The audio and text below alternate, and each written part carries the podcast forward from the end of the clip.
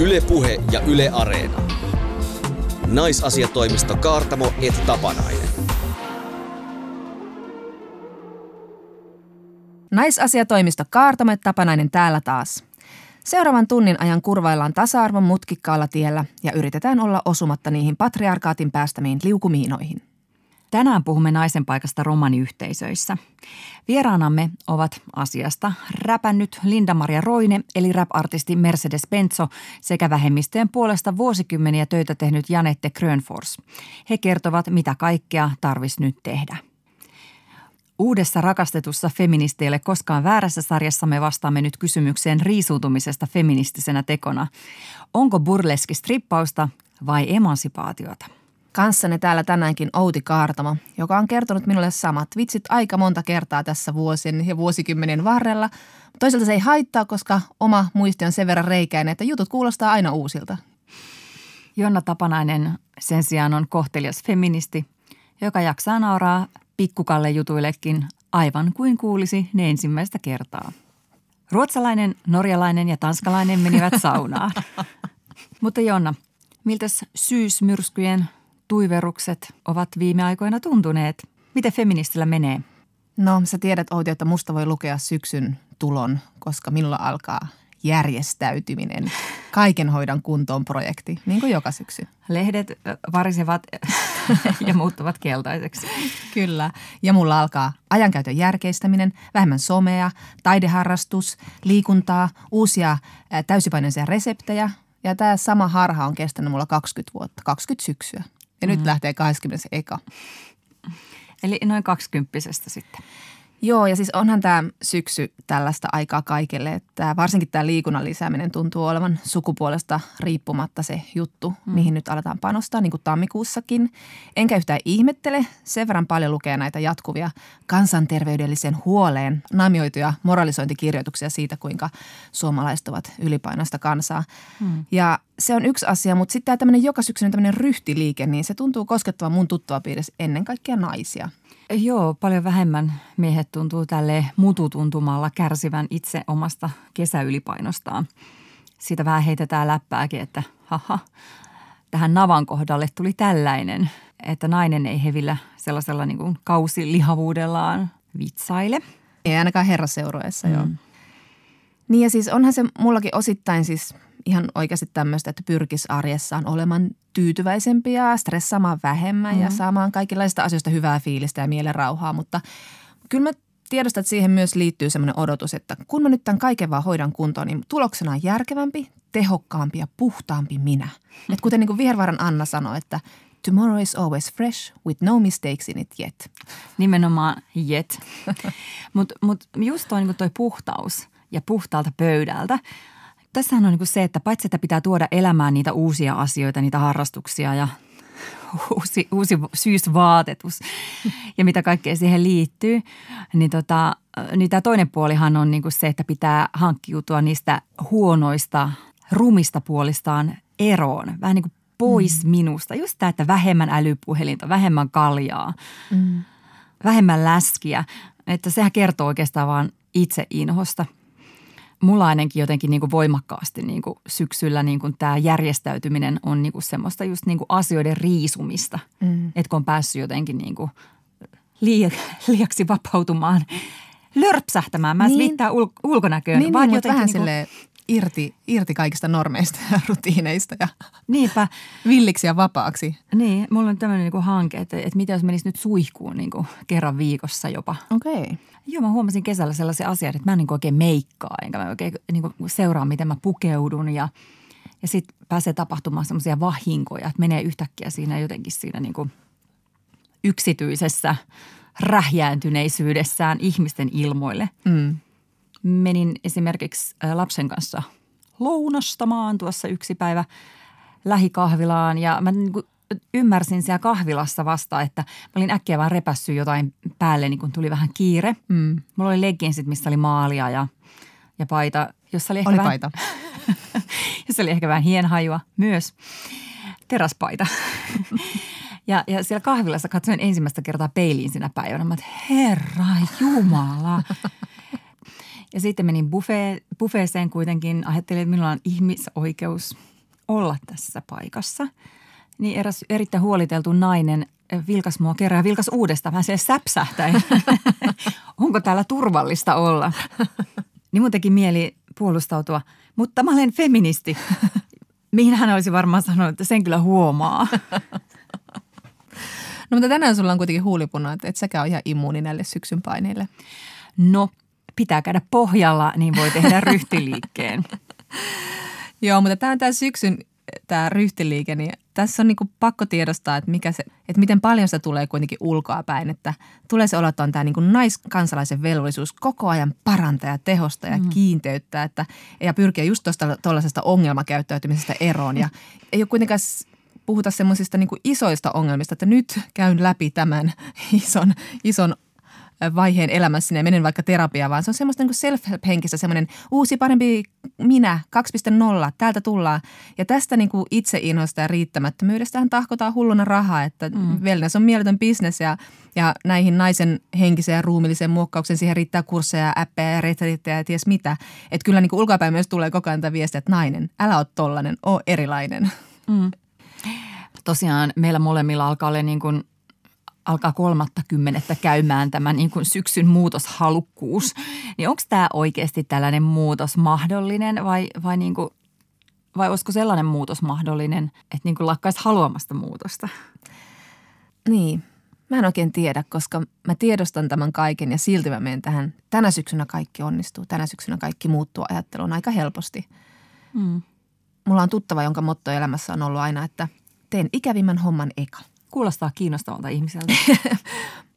mä olin ihan ällistynyt, kun mä kuulin ton, kun mä tajusin, että kaikki siis ei olekaan samanlaisia kuin minä tai mun kaverit. Eli että parhaat karkit ekaksi ja vittumaisemmat duunit vikaksi tyyppejä.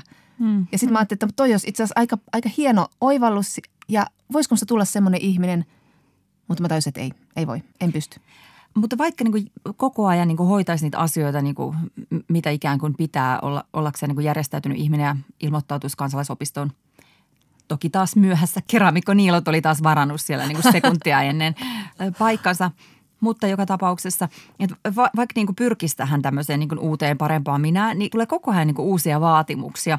Niin kuin kling, kun just pääset edellisestä laskusta eroon, niin tulee mailiin tai postilaatikko uusi. Ja sitten on Daisyä ja Vilmaa näitä äh, varhaiskasvatukseen tota, ja, ja koulun viestejä ja, ja kaikenlaisia niin kuin hemmetin järjestelmiä ja uusia pankkitunnusapseja. Mm. Että se ei lopu vaan niin kuin koskaan. Mm.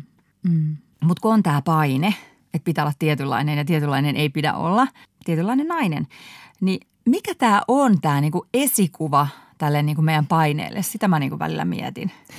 Niin, se on semmoinen kuvatoimiston nainen, joka syö salaattia nauraa valkoisessa paidassa ja on just hoitanut kaikki hommat kuntoon.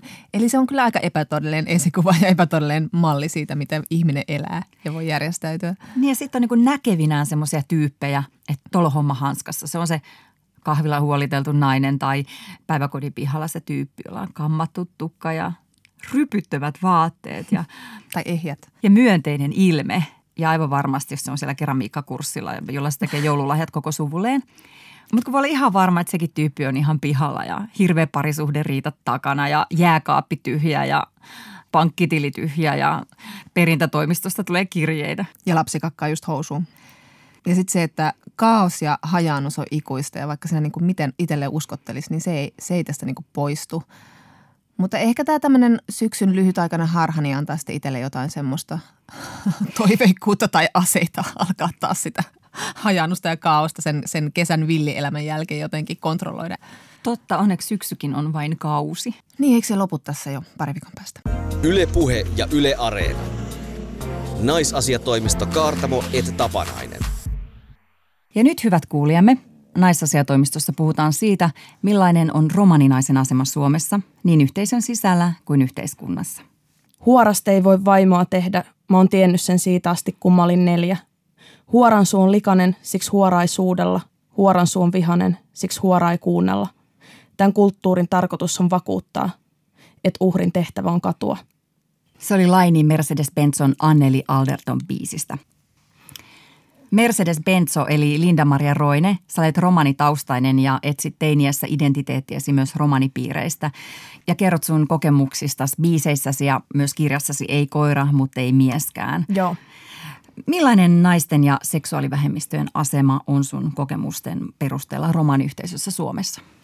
No siis mun kokemusten perusteellahan huono, mutta, mutta sitten mä, mä en niin ole nähnyt sitä kokonaiskuvaa, koska suuri osa niistä romaneista, kenen parissa mä oon elänyt, niin on, on ollut esimerkiksi päihdeongelmaisia.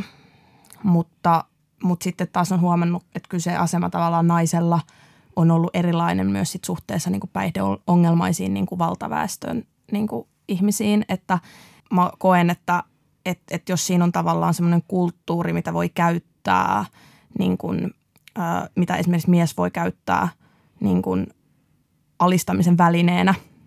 Vähän niin kuin joku ääri-islamisti käyttää islamia niin kuin sen alistamisen välineenä.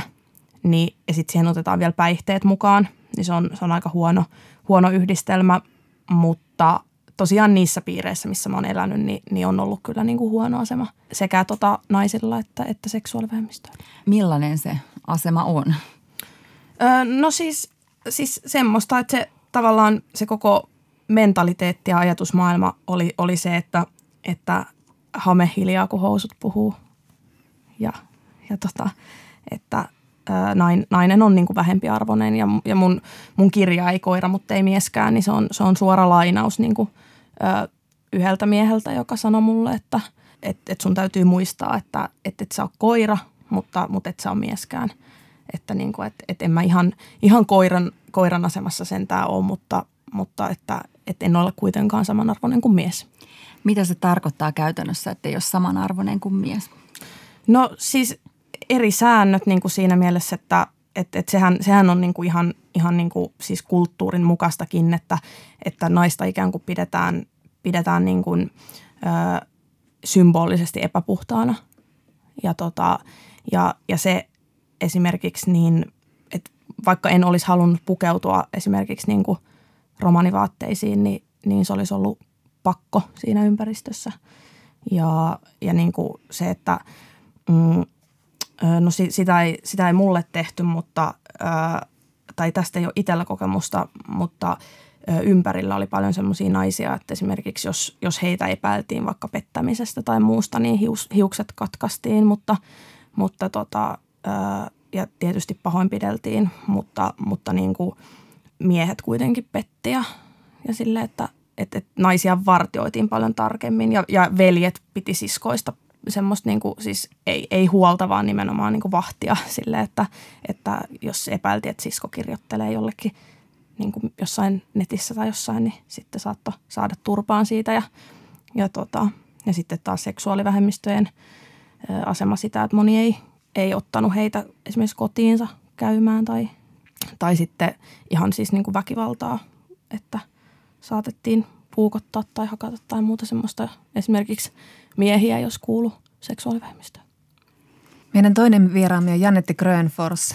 Janette Grönfors, olet tehnyt vähemmistöjen puolesta työtä jo 30 vuotta ja, ja työskentelet nyt Suomen punaisella ristillä rasismin vastaisia ja yhdenvertaisuutta edistävän työn asiantuntijana ja olet erikoistunut romanikysymyksiinkin.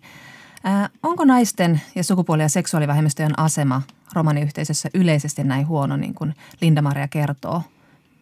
Mitä ne ongelmat yleensä on? No kyllä tuossa oli paljon semmoista, mikä, mikä valitettavasti kyllä pitää paikkansa. Että se määrällisesti, jos mä ajatellaan ensiksi niin kuin naista noin ihan yleisesti, että mitä se asema on, niin vaihtelee kyllä perhekunnittain aika paljon. Ja, ja myös sen, voi sanoa melkein senkin mukaan, että miten siellä perheessä ollaan mukana tässä yhteiskunnassa, ollaanko työelämässä – onko, onko koulutettu ja, ja muutenkin siitä hyvästä olosta ja fiiliksestä, mikä siinä perheessä on, niin sen mukaanhan siellä myös toisiaan kohdellaan. Kyllä se vaan näin on. Mutta on siellä kyllä sitten semmoisia ihan, ihan todellisiakin juttuja, että kyllähän se nainen usein on, on huonommassa asemassa, jos puhutaan vaikka kellon puheoikeus, kuka saa olla esillä ja missäkin, niin ei se mene kyllä ihan yksi yhteen, että se semmoinen tietynlainen tasa-arvon ja yhdenvertaisuuden määrä kaikkinensa, niin valitettavasti romaniyhteisössä niin se on vielä aika pitkälti hakusessa.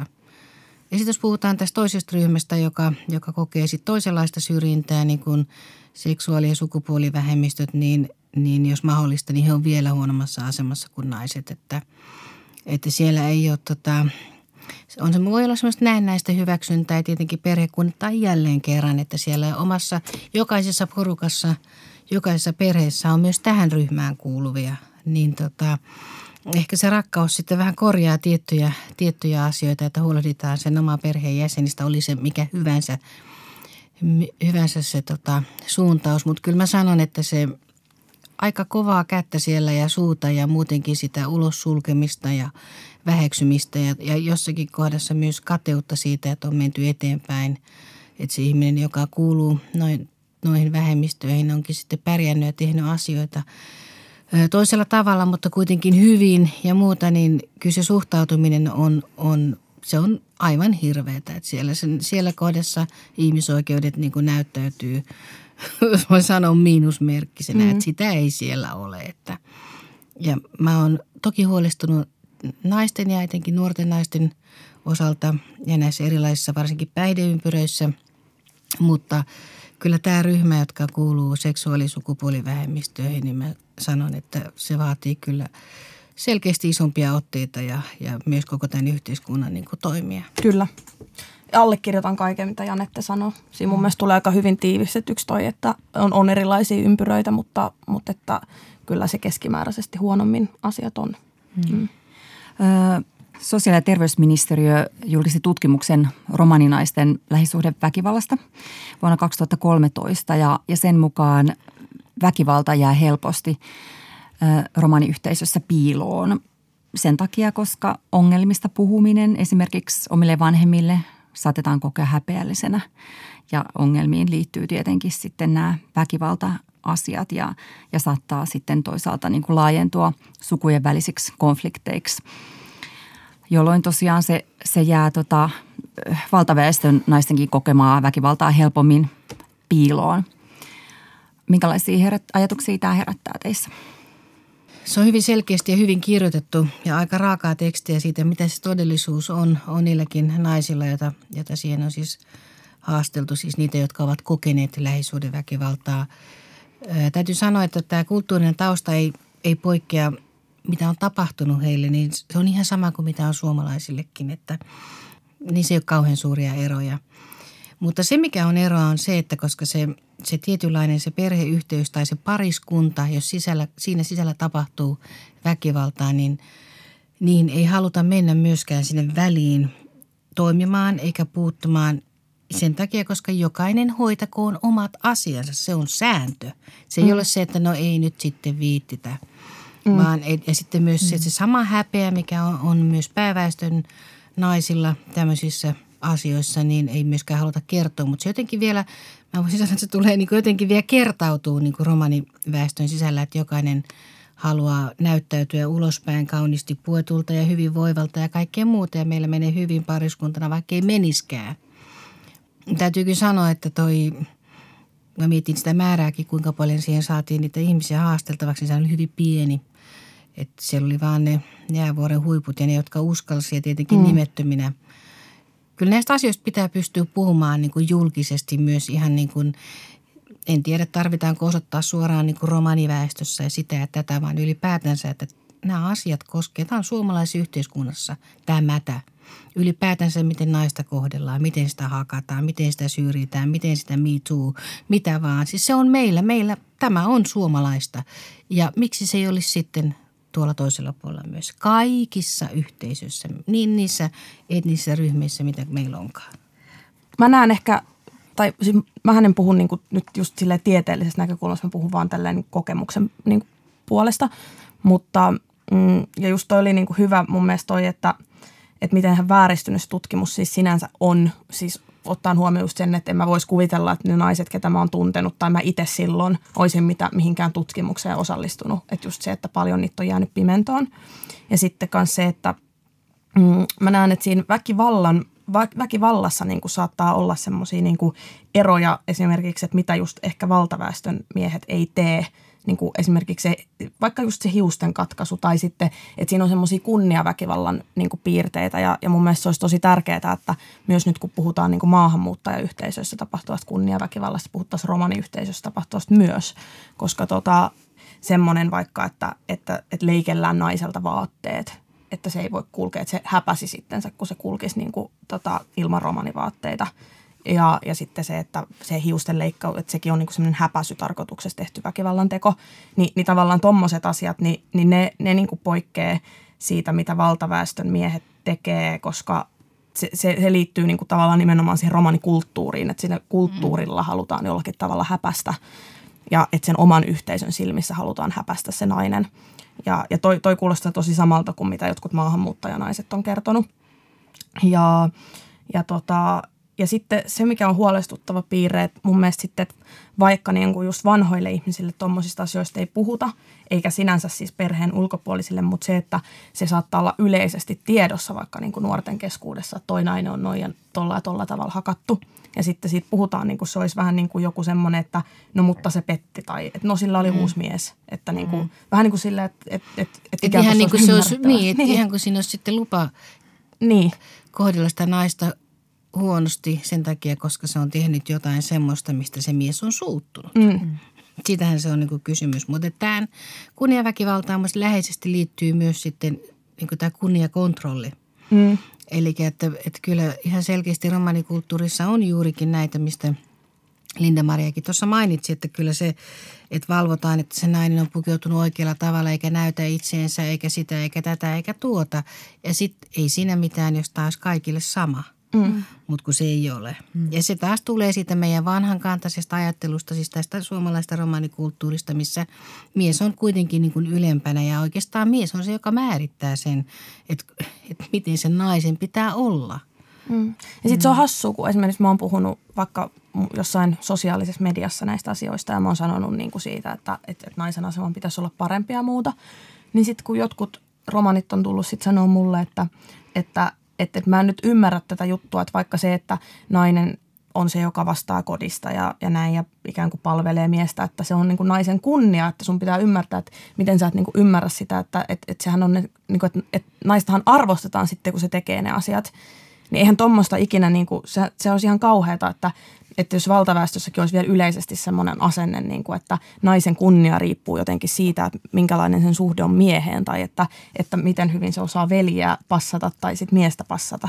Ja sitten kun naiset opettaa tai niin kuin perhe opettaa sitten pikkutytöt siihen samaan, mm. niin kuin, että, että no mutta että te olette tyttöjä, että totta kai te laitatte veljelle niin kuin jotkut vaatteet valmiiksi tai jotain. Mm. Janette, sä sanoit tuossa sitä, että, että on myös tämä romaniyhteisössä, että kaikki hoitaa omat ongelmansa ja asiansa eikä puututa, niin myös Suome, Suomessa niin kuin yhteiskuntana on toi sama asenne romaania ja ko, romaniyhteisöjä kohtaan, että mm. niin kuin hoidatte omilla säännöillä omat hommanne. Mm. Että miten paljon tämä sitten edesauttaa sitä, että se kulttuuri ei muutu?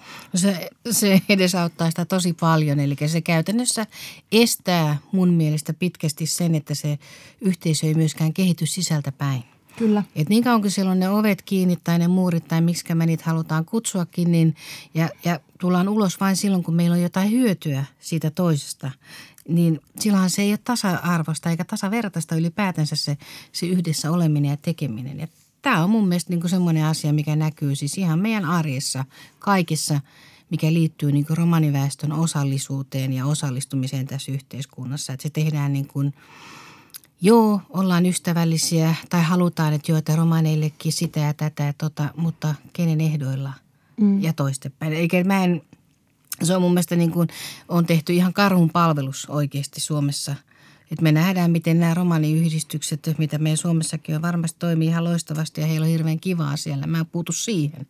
Mutta mä sanon vaan sen, että niin kauan kun ihmiset hämmentää itsekseen kaikkia omia asioitaan, niin silloin se ei ainakaan kehity mihinkään. Se on mm. asia, mikä on varma. Mm. Joo, mä oon ihan samaa mieltä tosta ja se, se on just se ikävä juttu, että ö, monesti puhutaan kanssa niin kuin jotain erikoisia palveluita annetaan vaikka just maahanmuuttajanaisille, niin kuin, että suunnattuja ja just kaikki niin kuin tämmöiset, että, että hei, että täällä on maahanmuuttajanaisille tätä ja tätä ja sitten, niin kuin, mut, mut, ei, ei ole semmoisia niin valtaväestön niin kuin järjestämiä mitään romani-erityisiä juttuja, mm.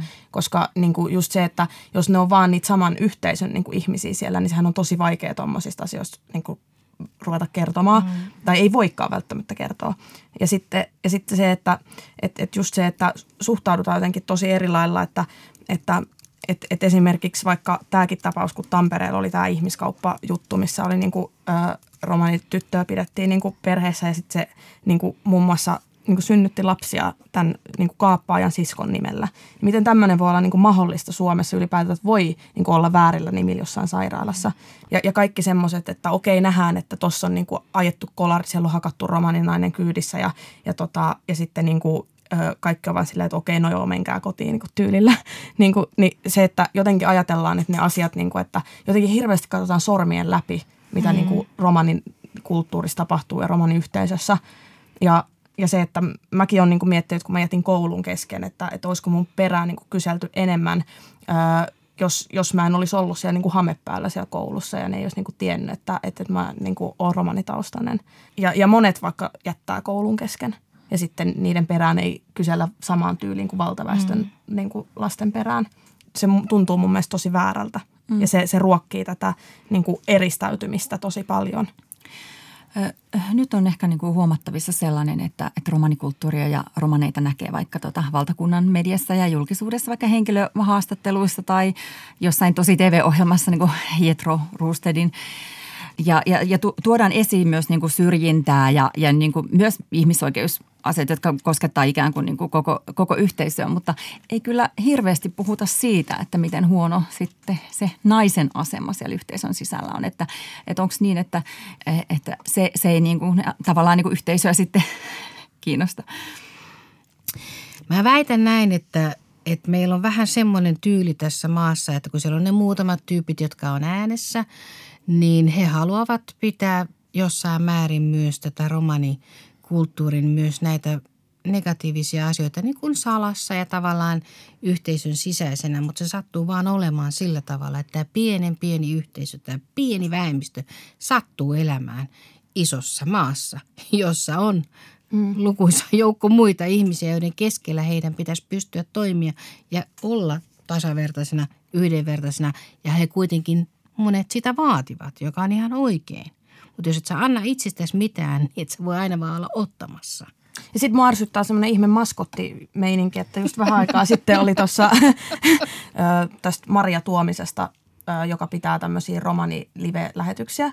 Niin siinä oli joku tämmöinen otsikko, että romaninainen tyylin näin, että romaninainen silittää miehensä vaatteet ja on tyytyväinen näin. Ja koko jutussa ei millään tavalla niin kuin kyseenalaistettu sitä. Siinä kerrottiin, että se nainen niin kuin kasvattaa lapsensa siihen samaan, että, että opettaa, että pienestä saakka silitetään kaikki miehelle ja näin. Ni, niin mä en niin kuin ymmärrä, miten tänä vuonna niin kuin nyt oikeasti kohta on 2020 ja sitten julkaistaan tuommoinen juttu yhtään niin kuin kyseenalaistamatta sitä, että onko kaikki romaninaiset tyytyväisiä siihen öö, ja tuleeko se tyytyväisyys oikeasti ihan vaan siitä, että lapsesta saakka opetetaan siihen. Halutaanko me nyt siis sitä, että kaikki pää, pääväestö katsoo että jaha, oi miten hienoa, se mm. huolehtii kaiken sille miehelle. On se vaan ihana nainen. Et tätäkö me Siltä halutaan? Joo. No, oh, tässä on ehkä jotain positiivista. Mä, mä puutuin siihen ja sitten mulle tuli niin kuin, romanimiehet niin kuin, siis hyvällä tahdolla oikeasti ja ihan hyviä tyyppejä, niin tuli niin kuin selittämään, että, että enkö mä ymmärrä, että kun se on vaan se naisen kunnia. Ja senhän mä juuri ymmärrän ja se on mulla se ongelma. Mitä pääväestö sitten niin pelkää, kun se jättää tällaisia vaikeita kysymyksiä kysymättä? Siis mulla tuli semmoinen olo esimerkiksi tuosta haastattelusta, että haluttiin antaa just semmoinen kuva, että, että hei, että romaninaisilla on ihan kivaa, että et, et ei niin kuin, et, vähän niin kuin joku niin kuin huivikeskustelu – että mun mielestä pitää tuoda esille, että on naisia, ketkä haluaa pitää sitä, sitten on naisia, ketkä ei halua. Ja kaikkien pitää saada valita itse. Ni, niin tuossa tuli vähän niin kuin sama ongelma kuin sitten joskus siinä huivikeskustelussa, että jotenkin, että tämä on ihanaa ja sitten, että se on vaan ihanaa ja se on kaikille ihanaa. Ja musta tuntuu, että se oli jotenkin semmoisen rasismileiman pelossa tai jonkun semmoisen leiman pelossa, että, mm. että, että ettei niin kuin nyt syytetä, että romaninaiset on jotenkin alistettuja – mikä mm-hmm. sitten on alistetuille romaninaisille oikeasti tosi väärin? Meillä on niin ongelma tässä maassa se, että kun me ollaan niin pieni ryhmä, niin joko meistä tehdään rikosasioita, romani-ihmiset on tehnyt niitä näitä ja noita, menossa vankilaan tai ovat vankilassa tai tarvitsevat tukea, ovat poistumassa sieltä rikosseuraamusviraston asioita, tattaraa, taikka toisella kerralla se on on musiikkia, laulua, tanssia, soittoa ja kauniit vaatteet. Mm. Ja kyllä me ollaan ylpeitä, kun me ollaan romaninaisia. Kertakaikkisia. Eli meillä on, meillä on tämä. Mm. Ja mun mielestä siinä, missä mä muistan sanoa, että se yhteisö, missä mä oon elänyt, ei vastaa kaikkia romaneita, niin mun mielestä muidenkin pitäisi, jos ne puhuu hyvää, niin niiden pitäisi muistaa, että jos heidän perheessä ei ole hakattu tai puukotettu homoja tai naisia, niin se ei tarkoita, että missään romaniyhteisössä ei tehtäisi niin. Mm-hmm. Että jotenkin se olisi tärkeää, että puhuttiin sit positiivista tai negatiivista, niin ei yleistetä. Mm-hmm. Ja varsinkin tuommoiset valtakunnan mediat. Mm. No te olette puhunut mo- monista asioista, mutta tuonut esiin ihan kovaäänisestikin näitä epäkohtia ja asioita, mistä pitäisi puhua. Miten se on vastaan otettu sitten teidän yhteisöissä? Ja pää, myös pääväestön keskuudessa. Kirjataanko ylös se, mitä te sanotte? No pääväestö on sillä, mä itse olen tehnyt niin pitkän työuran nimenomaan pääväestön keskellä olen ainut romani. Niin, niin mä en oikein, jotkut varmaan ajattelevat, että mistä kuusta mä oon tullut. Ja heillä on tietynlainen kuva, millainen romaninainen on. Ja mä en vastaa missään kohtaa. Mm. Mun koulutustaustat, kaikki, mun, siis täysin erilainen. Oikeastaan kaikessa. Hiukset. Ja hiuksetkin on. Itse leikkasit lyhyeksi. Aivan. Mutta et, et, kyllä siellä on semmoista, semmoista jännää. Ja sitten se, mikä on toisaalta tähän, kun on elämää eletty jonkin verran jo, niin ei susta, sua ei niinku, sä et ole enää romani siis vaan. Mm. Vaan sä olet, mä oon Janette.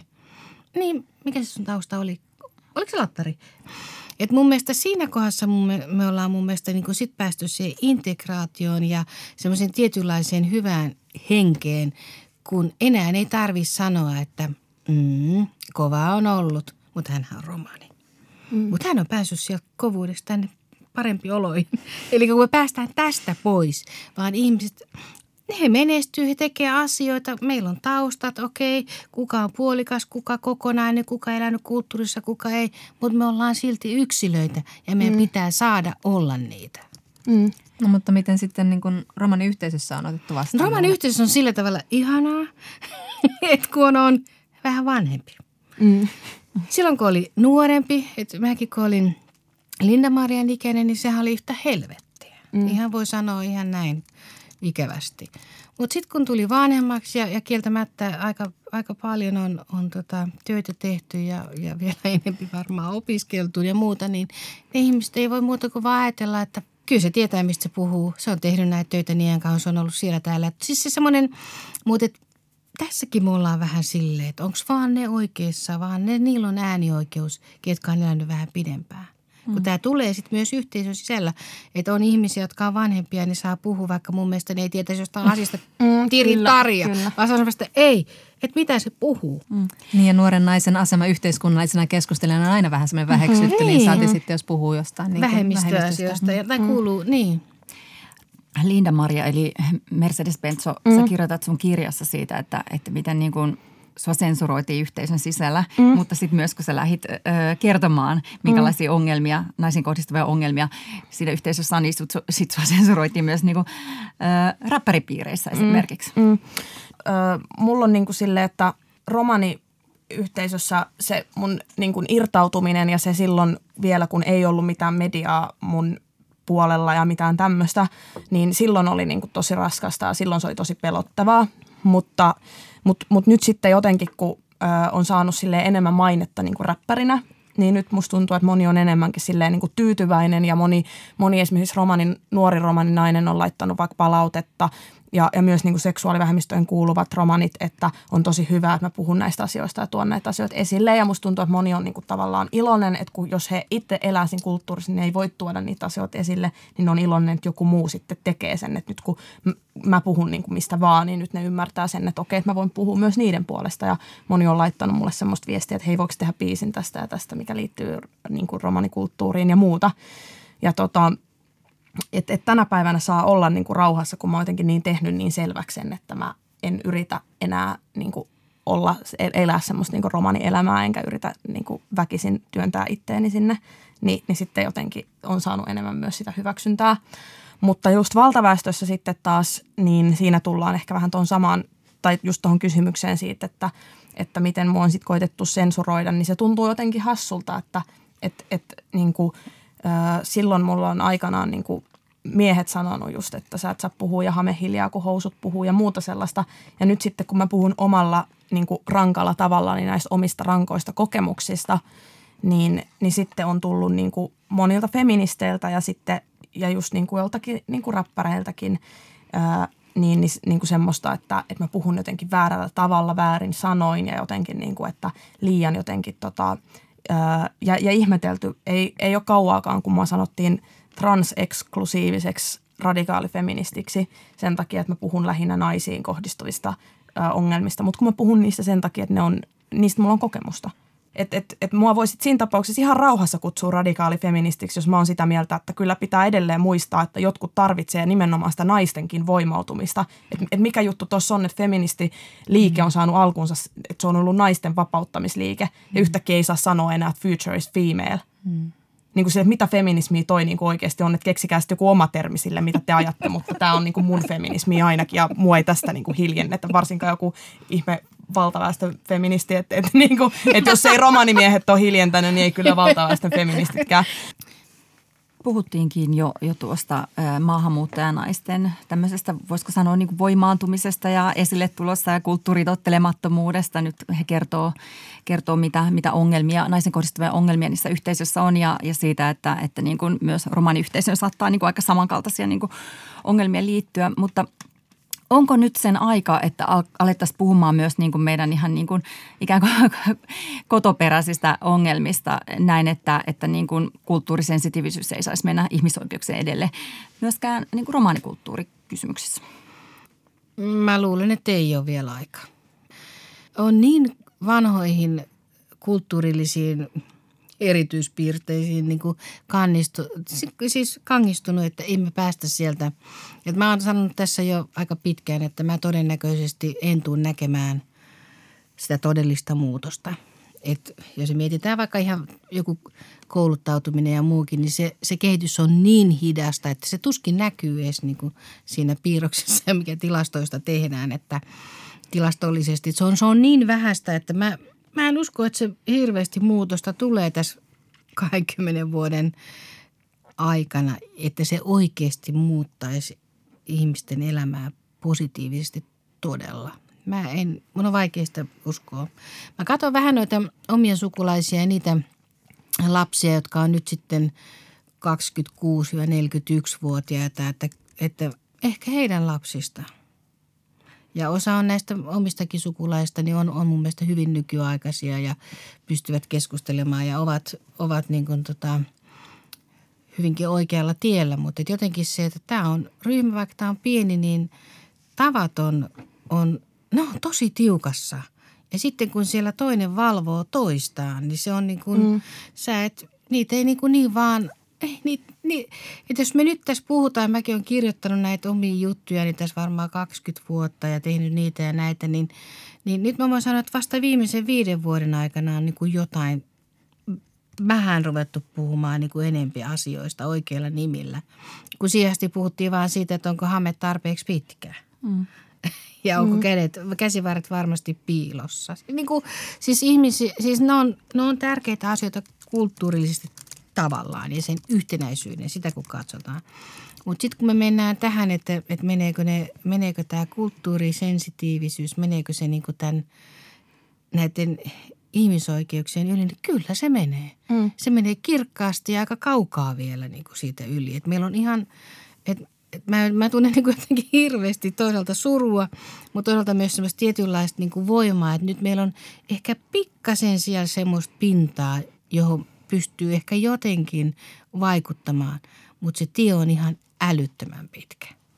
No kyllä mä koen, että just esimerkiksi tämä, me ollaan täällä puhumassa, että me puhutaan näistä. Sitten on ollut jotain romanitaustaisia homoja mediassa puhumassa omista kokemuksistaan ja, ja kyllä mä koen, että niinku se muutos on niinku selkeästi alkanut.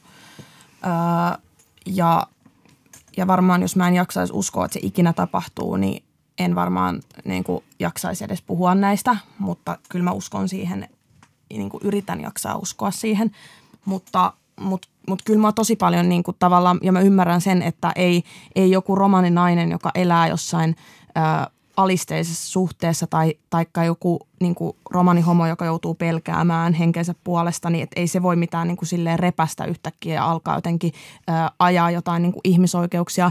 Niin sen takia mun mielestä se olisi nimenomaan niin kuin hyväosasten ihmisten ja niin kuin valtaväestön tehtävä, ettei ainakaan niin kuin pönkitä sitä sillä niin kuin epäterveellä kulttuurisensitiivisyydellä. Että mun, mun mielestä aina, jos ö, niin kuin joku kulttuuri tai uskonto menee ihmisoikeuksien edelle, niin silloin sen kulttuurin ja uskonnon tehtävä on väistyä. Että et ihmisoikeudet on kuitenkin maailmanlaajuisesti julistettu ja ne on semmoiset, että niitä ei voi luovuttaa pois. Mm. Jos te toivoisitte, että niin kuin hyväosaiset ja valtaväestö ja tässä niin kuin käytä keskustelua ja asenteet muuttus, niin mitä muuta te toivoisitte vähän niin kuin Suomen, sanotaan nyt Suomesta yhteiskuntana, että ketkä on avainasemassa, keiden pitäisi niin kuin ottaa vahvemmin tässä kantaa, koska silläkin on eroa, onko se tavallinen ihminen, joka avaa suunsa vai joku, jolla on oikeasti. Mutta kato, ei voi, se, tässä on se just juttu, että kun on näin pieni etninen ryhmä, jolla on kuitenkin ne juuret niin syvällä tässä mm. maassa ja myös se eriytyminen niin syvällä.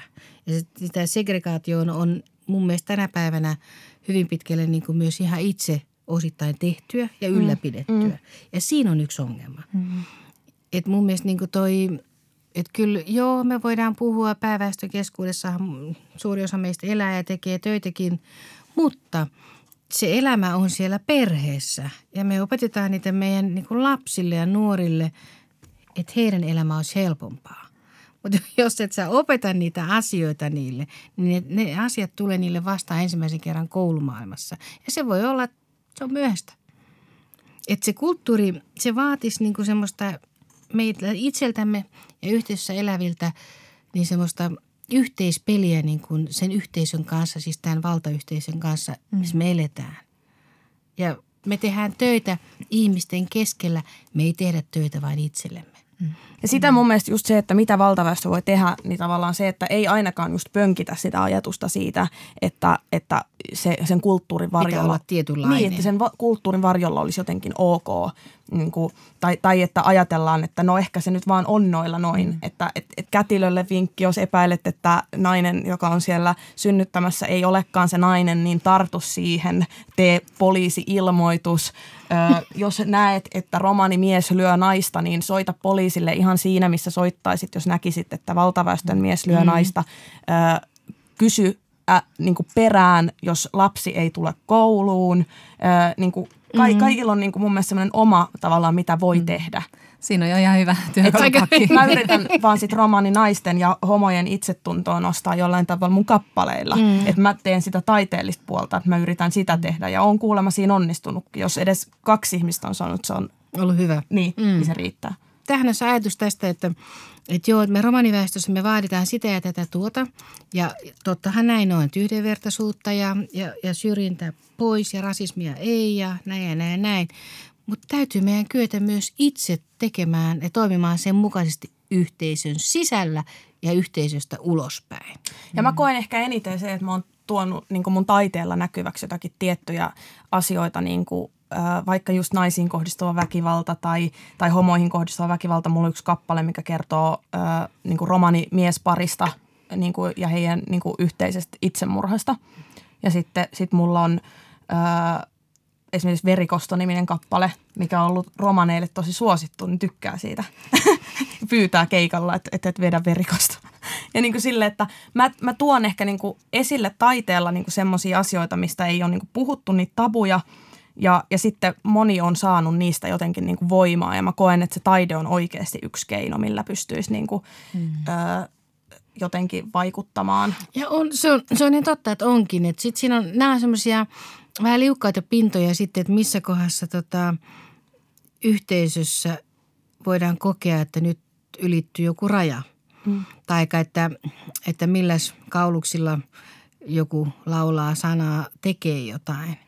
Ja tässä on sitten semmoinen, mikä, mitä, mitä mä useasti myös niin mietin, että se ei voi olla vaan se ikä, että kun on vähän vanhempi, niin voi sanoa mitä tahtoo ja olla siis ihan dorka mutta ei se haittaa, kun se on vanhempi. Mutta kyllä mun mielestä niin tässä hetkessä pitää myös antaa se ääni niille, siis puhuu niin romaniväestössä, että, että kun siellä on nyt ihmisiä, jotka kirjoittaa paljon siitä tästä, tästä kulttuurista ja kaikista kaikkea kivaa ja ihanaa ja, ja ovat ihan oikealla asialla, ei siinä mitään. Mutta kun siellä on niitä epäkohtia, niin niin kyllä mun mielestä pitää ehdottomasti antaa myös nuoremmille, mm. nuoremmalle sukupolvelle niin kuin areena ja lupa olla taas jälleen kerran sellaisia kuin he ovat ja tuoda ne asiat esille sellaisena kuin he kokevat ne. Ja sitten mun mielestä se on vähän niin kuin silleen, että se koira älähtää, mihin kalikka kalahtaa, että jos joku näkee suuren ongelman vaikka siinä, että mä puhun naisiin kohdistuvasta väkivallasta. Esimerkiksi yksi ainoa palaute mulle on tullut ö, mun dokumentista, ei koskaan enää, mikä kertoo mun omista kokemuksista.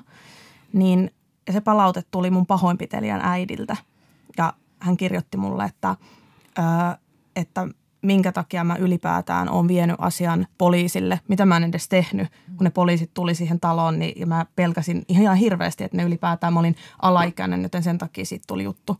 Ja hän kysyi, että minkä takia mä oon ylipäätään vienyt sen sinne, että enkä mä ymmärrä, että tämmöiset asiat niin kuin selvitetään, niin kuin, että, että nämä on niin kuin omia asioita, että näistä ei puhuta, niin kuin ei viedä viranomaisille ja että – miten mä kehtaan puhua siitä nyt julkisesti.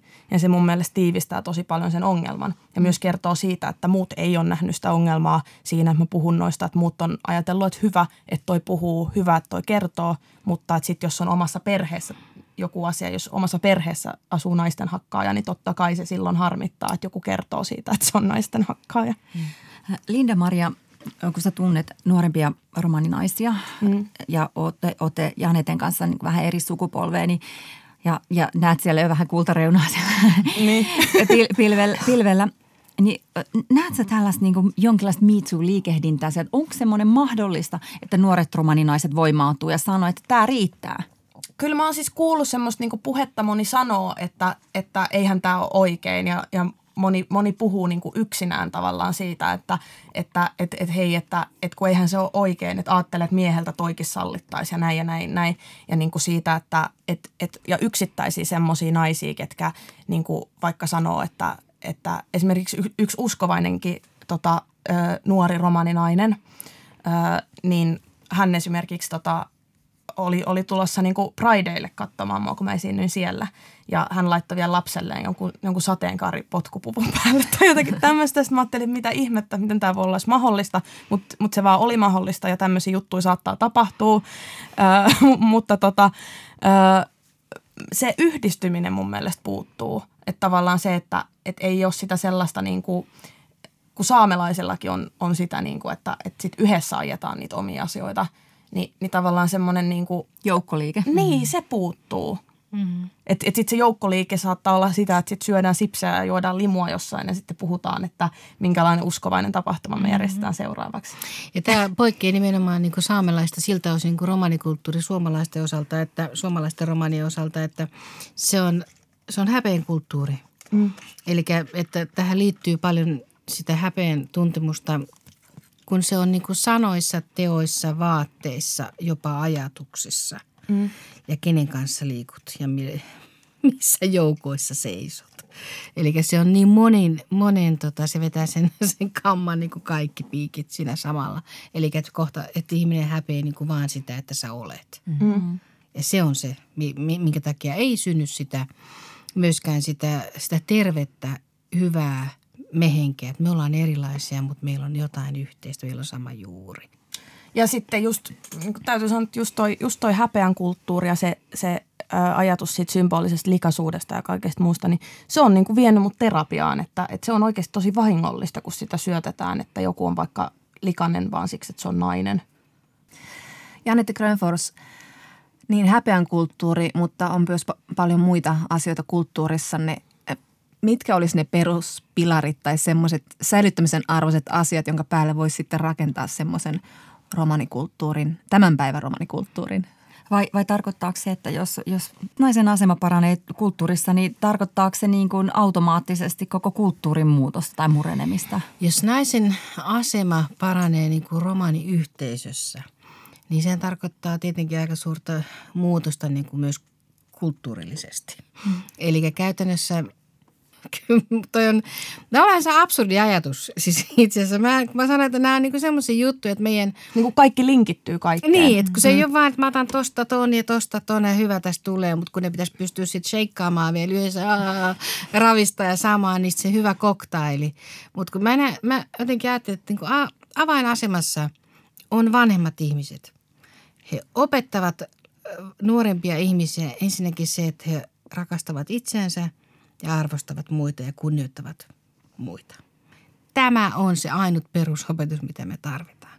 Ja jos tämä ei se olisi kunnossa, niin meillä ei olisi tämä väkivalta tai tämä mm. syrjintä, mitä on sisällä yhteisössä, niin todennäköisesti se olisi ihan minimaalista. Mutta tuohon kysymykseen, että mitä, mikä romaniyhteisössä on hyvää, mitä mä toivoisin, että säilytetään, olisi se ihan se siis se fyysinen niin kuin puhtaus, mitä pidetään arvossa. Mä en, mä en, se symbolinen puhtaus on mun mielestä henkistä väkivaltaa monesti, mutta keskimäärin niin kuin romanien kodit on siistimpiä kuin valtaväestön. Ja tämä ei taas tarkoita, että kaikilla valtaväestön ihmisillä on sotkusta tai kaikilla romaneilla on siistiä, mutta se keskimäärin se, että pidetään arvossa sitä, että koti on puhdas. Ja mun mielestä siellä voi siivota kaikki, ketkä siellä asuu. By the way. niin. Mutta esimerkiksi se, sitten mun mielestä se vanhojen ihmisten kunnioittaminen, se, että teititellään vanhuksia ja se, että pidetään huolta omista vanhuksista – ja lisäksi mä tykkään tosi paljon siitä, että ö, mulla oli pitkä tauko, että mä en ollut oikeastaan kenenkään romanien kanssa tekemisissä, mutta sitten nyt nykyään mä oon taas niin kuin joidenkin. Niin se, mikä sitten aina yllättää niin kuin valtaväestön kanssa, että ö, että ollaan tosi tarkkoja vaikka siitä, että jos mennään syömään yhdessä, että kuka maksaa ja se, että kaikki maksaa itse. Mutta mut romaneille ei ole, ole niinku sitä kulttuuria, että hei sä jäit mulle 70 senttiä velkaa tosta, mm. että, että, mm. että, niinku, että ensi kerralla, että, että maksataan se mulle, niinku, voiko laittaa mun tilille se 70 senttiä, mikä jäi tuosta niinku ruuasta. Ja mulla on yksi mun mielestä tosi kaunis kokemus, tai, tai muutamiakin tämmöisiä, että, että on ollut yksinäni jossakin niin kuin, ja sitten on tullut jotakin romaneita ja sitten on kysynyt, että, että, että onko sun rahaa, että onko sun ruokaa. Että, ja sitten ne on vienyt esimerkiksi mut syömään. Tai, tai sitten kerran joku, joku vanha mies huusti toiselta puolelta, että tuu tyttö hakemaan kymppi. Sitten se antoi mulle 10 euroa, että mä pääsin syömään. Ni, niin eihän tämmöistä, niin mm. tämähän on tosi harvinaista olisi valtaväestöllä. Se huolenpito sitten mun mielestä noista pitäisi pitää kiinni ja ne on niitä tosi kauniita juttuja, mitkä pitäisi mun mielestä säilyttää. No mitä, mikä mun mielestä on niin kuin hyvää romanikulttuurissa ja, ja mä toivon, että se säilyy, on, on, että meistä jokaisen pitäisi tietää, että kenen lapsia me ollaan ja mihin sukuun me kuulutaan. Et mä pidän sitä semmoisena aika tärkeänä sen identiteetin niin kuin ylläpitämiseksi ja, ja ehkä myöskin hengen nostattamiseksi siitä, että sä tiedät, että kuka on sun sisko ja veli ja sä mm. kuulut tähän porukkaan ja sut on otettu siihen porukkaan. Kyllä. Mm. Se on kaikkein tärkeintä. Siis mä mietin myös omaa niin sitä kasvu, kasvutarinaa koko elämää. Se juurettomuus on yksi raskaimmista kokemuksista, mikä ihmiselle voi tulla. Sitten sitten mä pidän kauhean tärkeänä sitä, että kun, kun, kun meillä on, on tämä vaatetus, mikä on, on hyvinkin poikkea kaikkialta, missään muualla ei puhuta samalla tavalla, niin mä toivoisin jotenkin, että se semmoinen tietynlainen järkevyys – että missä niitä vaatteita käytetään ja miten niitä käytetään.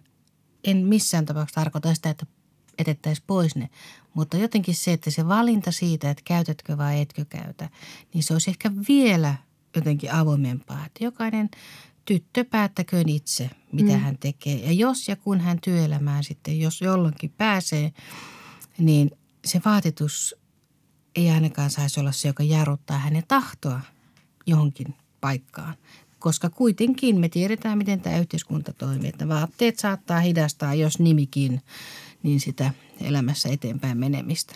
Sitten sit se kolmas asia, mitä mä pidän kuitenkin tärkeänä, vaikka, vaikka se on vähän tämmöistä pilipalia, niin on sitten nämä kulttuurista asiat. Että kyllä mä oon sitä mieltä, että kielen osuus Joo. Jos, se silloin, jos, jos ja kun sä oot sen perheessä kotona saanut tai siellä on vielä niitä vanhempia ihmisiä, jotka osaa, niin kyllä mun mielestä niiden velvollisuus on opettaa näitä pieniä ihmisiä ja nuoria, niin edes jonkin verran romanikieltä.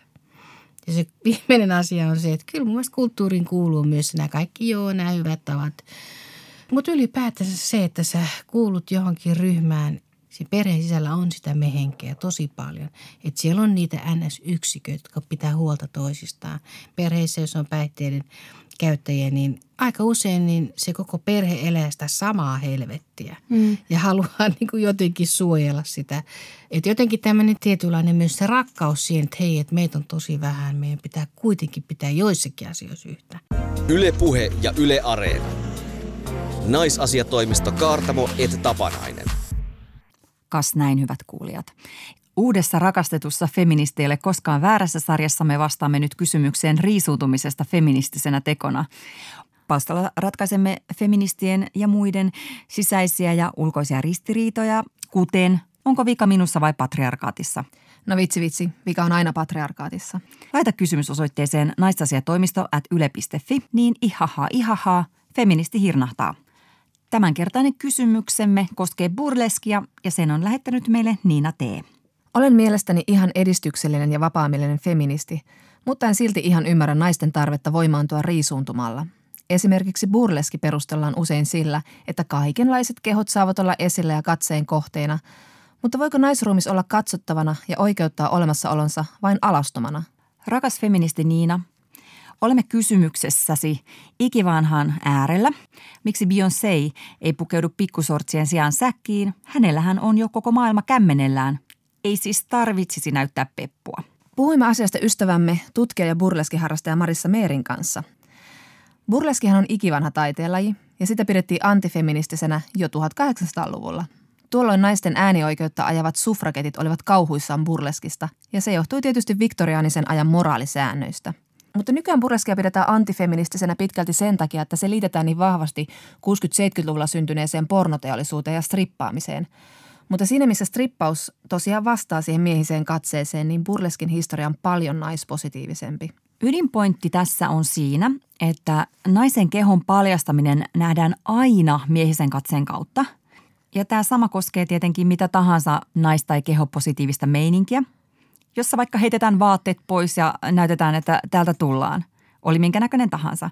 Että saa näyttää derrieriä, jos huvittaa – ja sen derrierin omistaja ei ajattele itseään miehisen katseen kautta, vaan ihan oman kehonsa omistajana. Tässä on ass ja in your face. Elä sen kanssa. Niin ja burleskissa riisuutuminen on vain yksi, eikä edes pakollinen osa. Burleskia tekevät myös miehet, seksuaali- ja sukupuolivähemmistöt.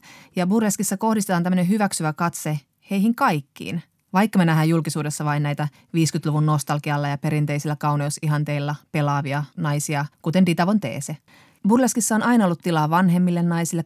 Ei tarvi vastata minkäänlaista niin kuin kauneusihannetta. Ja siinä mielessä se muodostaa semmoisen oman utooppisen ja anarkistisenkin maailman. Ja myös hauskan, että siitä omasta kehollisuudesta voi tehdä suorastaan vitsikästä. Eli rakas feministi Niina, voit edelleen rauhassa voimaantua villapaidassa, ylipolven mekossa, mutta suosittelemme sinulle kuitenkin tutustumista burleskiin. Ja voit hetken päästä huomata irrottavasi samettiverhoistasi, verhotasseleita ja liimaavasi niitä nänneesi päälle ja esiintyväsi itsekin siellä burleskilavalla ananaspäässä. Naisasiatoimiston Kaartama ja Tapanainen vetäytyvät nyt punomaan lisää feministisiä salajuonia. Ensi kerralla jatkamme taas isoilla aiheilla. Eli puhumme siitä, onko naisten seksuaalinen vallankäyttö totta vai myytti, ja siitä, miksi niin moni naisvanki on traumatisoitunut. Ensi kertaan. Ylepuhe ja Yle Areena. Naisasiatoimisto Kaartamo et Tapanainen.